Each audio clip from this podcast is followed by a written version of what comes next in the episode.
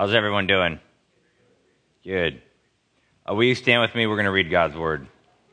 This is in Colossians chapter 3. It says, If then you've been raised with Christ, seek the things that are above where Christ is, seated at the right hand of God. Set your minds on things that are above, not on things that are on earth. For you have died, and your life is hidden with Christ in God. When Christ, who is your life, appears, then you also will appear with him in glory. Let's pray. Father, today we ask that you would bless the preaching of your word. We thank you, Lord, that we can gather. We thank you for uh, keeping the weather um, good enough for us to get up here this week.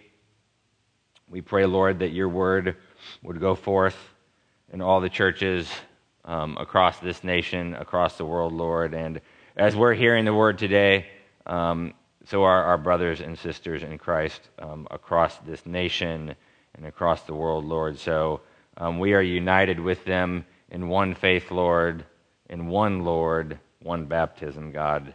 And we thank you that we have unity in Christ. So I ask, Lord, that you would be with us, God. I ask that you would uh, bless our Foundations Conference coming up this weekend, um, that the members here would be able to attend, that they would uh, be fed um, by the different speakers, um, your word and your truth, Lord. It'd be a time of sweet fellowship. Lord, we thank you for our children. It's our desire um, that each one of them would come to know you. And we know that apart from your Spirit, um, that won't happen.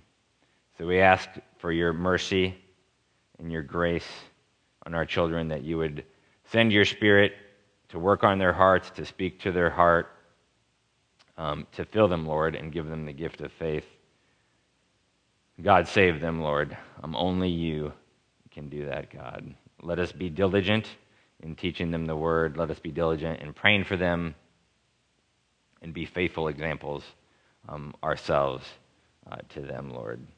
We thank you for your goodness to us, Lord. I pray um, for each one of us here, wherever you have us right now, um, whatever, whatever uh, situation in life, Lord, you have us going through, that you would be the sustainer and that you would um, walk with us each step of the way, that we would be reminded daily of your goodness that you would shine your light on our hearts, God, and continue to remind us that you are a faithful God who never leaves us nor forsakes us. We love you, Lord. Amen. You can be seated. Well, last time we looked at how we belong to Jesus through faith. And belonging to Jesus, actually being one of His, and truly believing in Him, is the bedrock for the foundation of the vision of liberty. You have to have this foundational step. You have to belong to Jesus through faith. Um, if you don't belong to Him, then the rest of really the whole Christian life, it just doesn't matter. So we belong to Christ through faith. Is it a simple faith? Yes, it is. It's not a trick question. It's so simple that a child can have saving faith, right? But the things that we believe in are so deep and profound that we will mine the depth of it for all eternity. And I'm looking forward to it. We're going to continue right now, mining some of those depths. So, we're going to continue with the topic of belonging to Jesus. This week, we're going to look at how part of belonging includes our identity in Jesus. When we talk about identity, it answers the question who are you? So, who or what a person is. Um, so, it looks at who are you, but I think also it asks whose are you? Whose are you? Now, everyone that owns a business wants you to identify with their brand. Right? Political parties want you to identify with their party. Even schools want you to identify with their school. Even sports teams want you to identify with them. So you can identify as a cardinal or a tiger or a blue jay or a ram, even a jayhawk. I mean, even credit card companies want you to identify with their brand, okay? Automakers, think about it. I mean, there's probably some cars you'd never buy. Uh, there's probably some cars you can't afford to buy. but there's probably some cars you just never buy. Why? Because that's not your brand. You don't have that identity. Nike, Under Armour, why do we pay so much money for like a little swish on our t shirt or our shoes? It's about identity. Well, identity was actually important with Jesus. He asked the disciples a very important question. I want you to see it. Look at Matthew chapter 16. Keep your place in Colossians because we're going to come back to it. Now, starting in verse 13, it says this in Matthew 16. Now, when Jesus came into the district of Caesarea Philippi, he asked his disciples, Who do people say that the Son of Man is? And they said, Some say John the Baptist, others say Elijah, and others Jeremiah or one of the prophets. He said to them, But who do you say that I am? So he, he's getting to the question of identity. How do you identify me, my disciples? Simon Peter replied, You are the Christ, the Son of the living God. So, even when we talk about identity, which we've talked about a little bit in the past regarding understanding the right Jesus, um, Jesus himself wanted to make sure that the disciples, his very own disciples, understood who he was. Now, when we talk about the Christian life, the believer, first and foremost, has his identity in Christ. In fact, 91 times in the New Testament, that little phrase, in Christ, is used. Why? Because your identity is so closely linked with Christ that the New Testament writers and God Himself wanted to emphasize that you are united with Christ.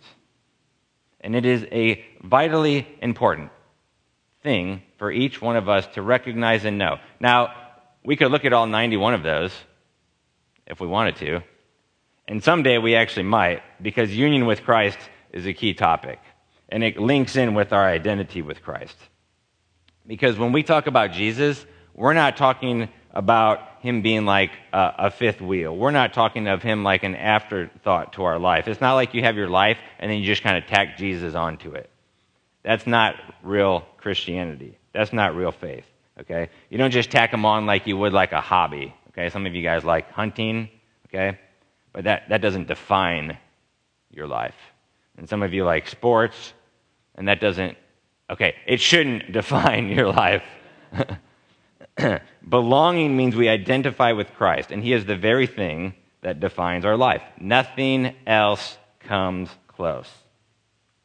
Look back at Colossians. Look at that verse 4. When Christ, who is your life, appears. You see that? No, that's a real question. Do you see it? Good. When Christ, who is your life?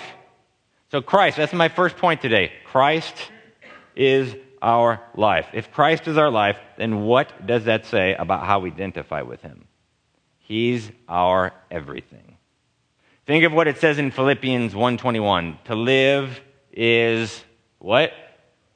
To live is Christ. To live is Christ. So the entire life that we live should be about Jesus. It should be encompassed in the things of God Himself. So Christ is our life. His life is our life. But that also means that our life is His life.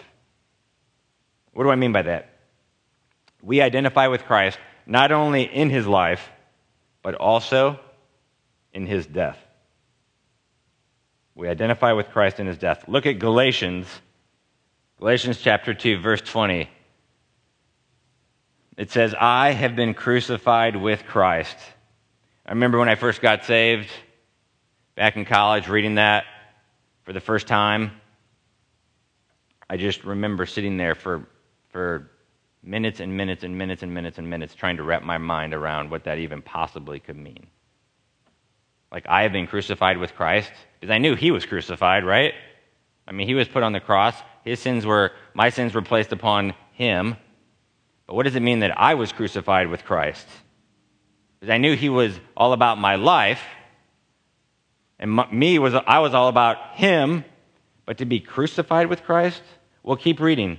It's no longer I who live, but Christ who lives in me. And the life I now live in the flesh, I live by faith in the Son of God who loved me and gave himself for me. So we have an identity with Christ, not just in his life, which is important, but also in his death. That verse was so important to me, I memorized it in the Greek. And that was before I even learned Greek. But I was just like, that's such a powerful verse. I'm going to memorize it. Not just in the English, I'm going to memorize it in the original Greek. And what's interesting is when it goes on and he says, It is no longer I who live, um, most of the time in Greek, when the word I is used, the pronoun, um, it's actually it's just kind of it's actually encapsulated in the verb. I hope that makes sense. Um, but they can just use a verb, and you know which pronoun is being used, which subject. I, he, she, it, we, you all, they. But occasionally, they'll actually use the word for I in Greek. And when the writers do it, they're bringing special attention to I or me. So, if you think about it, I have been crucified with Christ. It is no longer I who live. That's really how Paul wants that emphasized. It's no longer I. It is not about any one of us. It's not about us. It's no longer I who live, but Christ. That is the focus. He is the one who we focus on. He is the one we identify with. Look at Romans chapter 6. We'll see a similar idea. It says this in verse 8 Now, if we have died with Christ, we believe that we will also live with him. Isn't that interesting? You have to die to live. You have to die to live. If we have died with Christ, we believe we will also live with him. You see, all these verses we're looking at, they're talking about living, right? They're talking about life. This life is not just the biological living. Every time that word that we're looking at is used, it's the, there's different words in the Greek for life. It's always the one zoe, is how I would pronounce it. We even have a ministry, the Zoe ministry. It's talking about life more than just physical living. It's physicality, sure, but it's also the spiritual side of things. And when Christ talks about giving us life, well, it's kind of apparent. I mean, we have life, right? I mean, we have a physical life. But when he's talking about giving us life, an abundant life, he's talking more than just us living around and walking and being on this earth. He's talking a spiritual life that we have, an eternal life that we have with him and the Father. So, we identify with him in his life. We identify with him in his death. We also identify with him in his resurrection. Back in Colossians chapter 3. If then, verse 1, you have been raised with Christ, seek the things that are above where Christ is seated at the right hand of God. So he's writing this, Paul's writing this to the Colossians Every time you see a conditional statement in, in, in uh, the Greek, in your, in your Bible, in the English even, he's not um, questioning their salvation. It's just kind of almost like a, a literary device. Um, if you have been raised with Christ, and really the wording is, and I know you have, what's implied. So if you've been raised with Christ, and I know you have, then seek the things that are above. If you're a believer, You've been crucified with Christ, but you've also been raised with Christ. So both those concepts are important because the old you is gone. The old man was crucified. Now, I remember when I uh, first got saved, and all my friends um, were noticing changes. And one of them, I remember saying to me very clearly, I want the old Mike back. And I was like, he's gone. And he's not coming back. Okay, the old is gone. I have been crucified with Christ. So who I was is gone.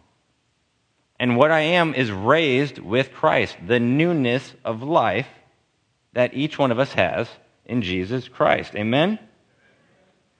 Look back at Romans 6. I know I got you flipping all around today, guys. And God here drives this point home to us Romans 6 5.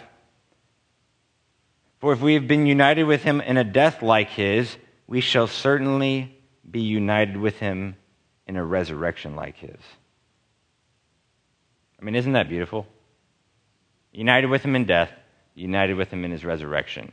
What a, what a great promise here that our resurrection, when Christ comes back to claim his own, it's not just some spiritual resurrection, it'll be a physical, bodily resurrection just like his. We've been united with him in death, we are united with him in his resurrection. Amen. That's my second point. So we identify with Christ in his life, his death, his resurrection. Thirdly, and this is important, Christ owns us. He owns us. That's what it means to belong to him, really. Um, look at Romans, a couple chapters over in Romans 8. In verse 9, it says this You, however, are not in the flesh, but in the Spirit, if in fact the Spirit of God dwells in you. Anyone who does not have the Spirit of Christ does not belong to him. And some versions uh, say he is not his. You could, you could translate it uh, at the very end there. Anyone who does not have the Spirit of Christ is not of him right, is not his, does not belong to him. That's the idea. And what does it say in 1 Corinthians 6? You are not your own. You are not your own. You are not your own. Do you each understand that? You are not your own. You were bought with a price. Guess what?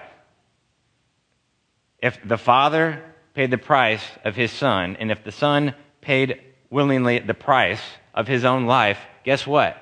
He purchased you. Guess what? Um, if, if I showed up today um, at your house and just walked in, um, you probably wouldn't care for that. But if I just took your keys and took off with your car, you wouldn't be very happy with me. Why? Because that's your car. You purchased it. When you purchase something, you own it and you exercise ownership over it. So Christ, with his death, with the Father, covenanted what? For us, to get us, to purchase us. So he has redeemed us. That is the purchase.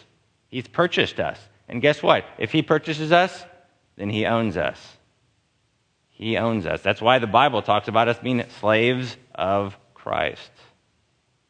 We're slaves to him. He owns us. So, He owns us. Well, that's pretty important when it comes to our identity because we're identified by the owner himself. God himself owns us. Listen, identity is under attack in Christianity. Well, it's really under attack all over the place. But you can't put adjectives before the word Christian. I know sometimes we do. We talk about liberal Christian or conservative Christian or different things like that. but the word Christian really doesn't and shouldn't have any modifiers to it. We shouldn't put adjectives before it because a Christian should just be a Christian, should be a Christian. We should be able to use that term and know exactly what we're talking about. And here's the thing your identity um, is not in your race, and your identity is not in your ethnicity, and it's not in your gender, and it's not in your sexuality. That's not where your identity is found. So there's no such thing really as a black Christian or a white Christian or a Swedish Christian or or a Jewish Christian or anything like that. It's just Christian. And when you start putting qualifiers to it, you, you misunderstand identity. And you can get the whole thing wrong. Um, there's, look, that's not the stamp. That's my, really my point. That's not the stamp on your life that defines who you are. Any of those things race, ethnicity, gender, sexuality those things don't define who you are ultimately. Your ultimate identity is found in Christ. Look, each one of us has, has a stamp on us. All right, did you know this? You got a stamp on you, and it says, made by God in his image. And that is every person's true identity. Believer or unbeliever is made by God in his image. And those that have trusted in Christ and those that belong to him, the scriptures say that God has put his seal on us. He has sealed us. And that seal is the Holy Spirit. And guess what? What God has sealed, man can't unseal. So God puts us in Christ. And if he has purchased us, guess, guess what? You can't be unpurchased. Okay? He's purchased us, and he's paid the ultimate price. So God puts you in Christ, and that's where your identity is. Your identity is in Christ, not in your spouse. All right, Hollywood would have us believe if, if we can just find the right person for us, then we're happy and complete, and we'll never need anything else. And we'll live happily ever after. But your identity is not in your spouse. Your identity is not in your children. Your identity is not in your work. It's not in your school. It's not in your leisure. And if you find it in anything or anyone besides Christ, you'll be disappointed. Because here's the thing if Christ is your life, then you don't need anything else to satisfy you. I'm going to say that again. If Christ is your life, then you don't need anything else to satisfy you. You don't need a relationship to satisfy you. You don't need a spouse to satisfy you. You don't need sex to satisfy you. You don't need those things. Okay, you don't need any pleasure, whether it is righteous or sinful, to satisfy you because Christ is enough. Christ is enough.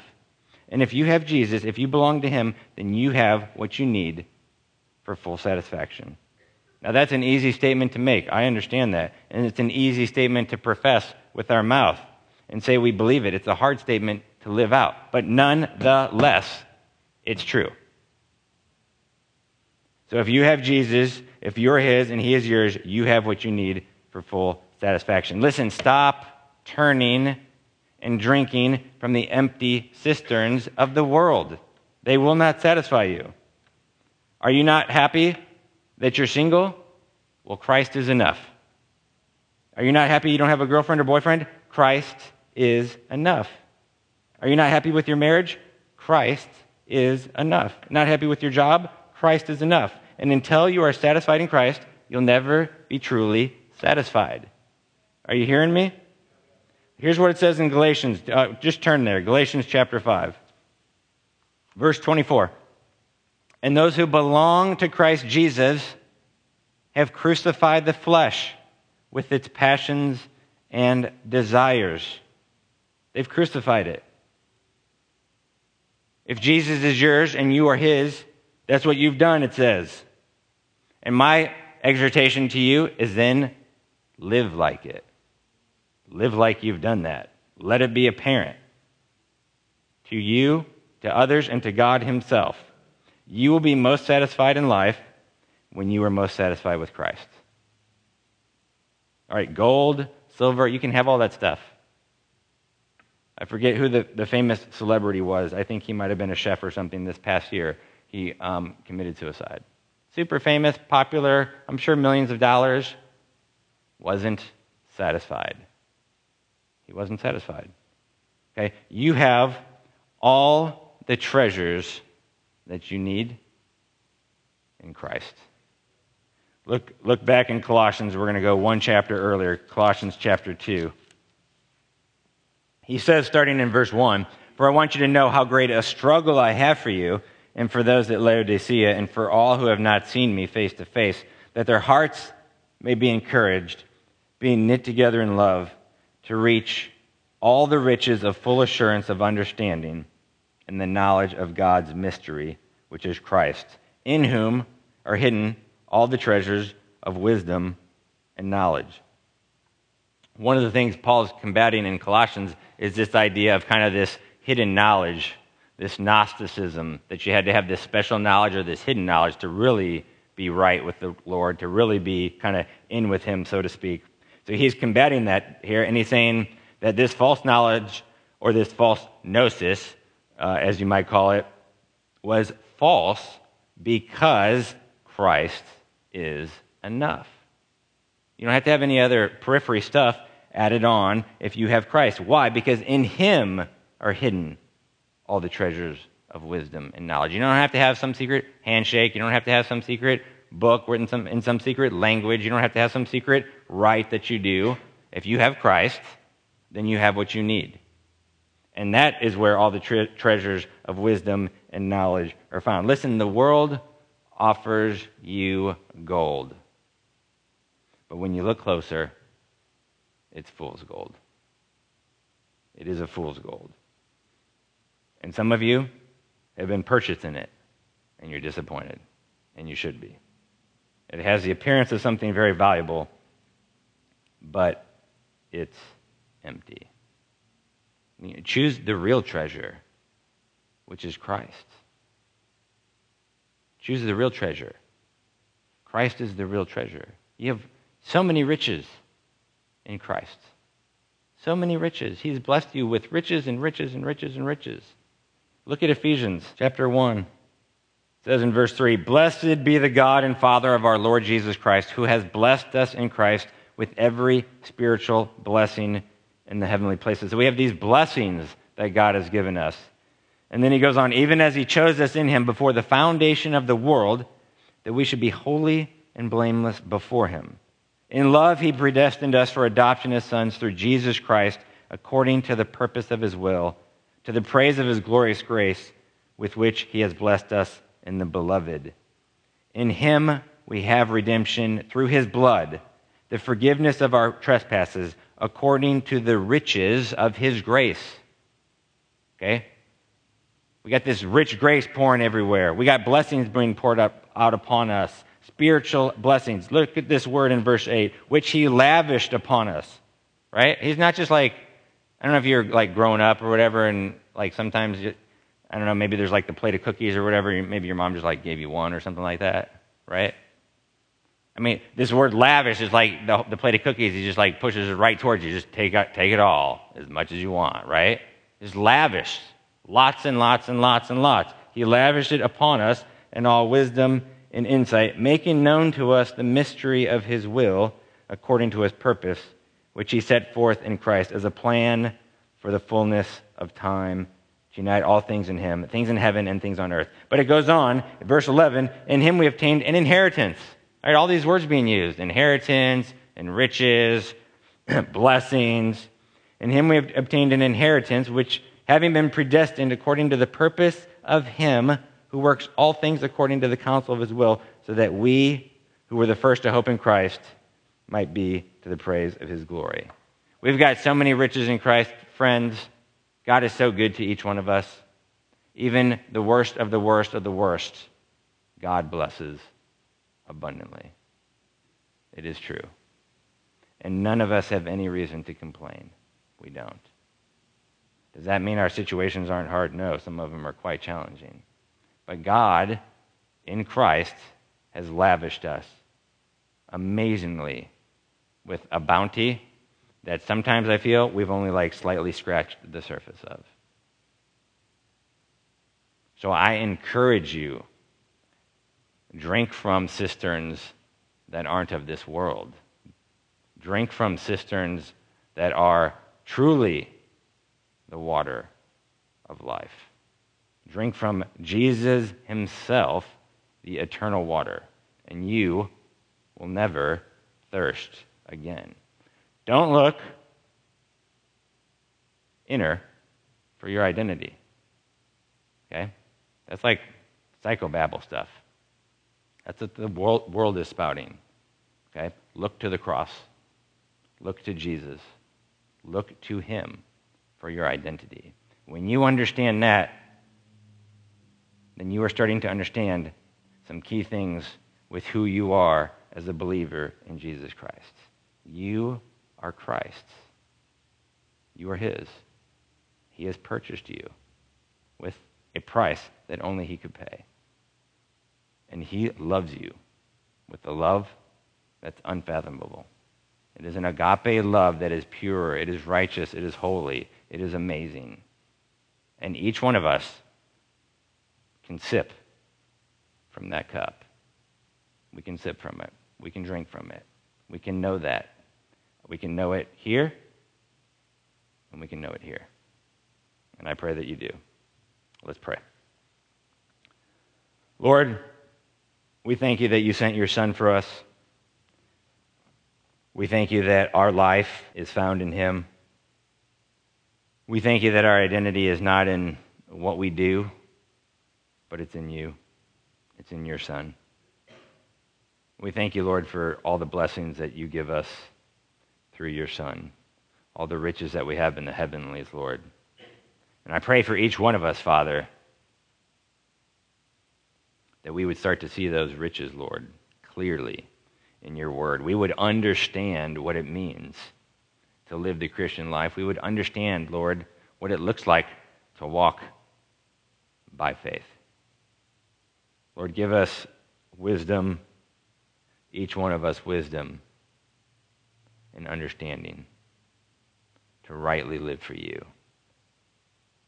And whatever needs to be brushed aside, whatever needs to be torn away, whatever needs to be tossed overboard, God, in our life, things that aren't pleasing to you, things that are slowing us down, things that are hindering us from our walk with you that we would do those things and get rid of them. We would completely toss them away. We would completely throw them overboard. Whatever is slowing us down, Father, good or bad, Lord, we want to walk rightly and wholly and completely with you. So I pray for us. I pray for each one of us. Pray for my brothers and sisters here. Pray for myself, God, that you would continue to conform us to the image of your Son. We want to be more like your Son, Jesus.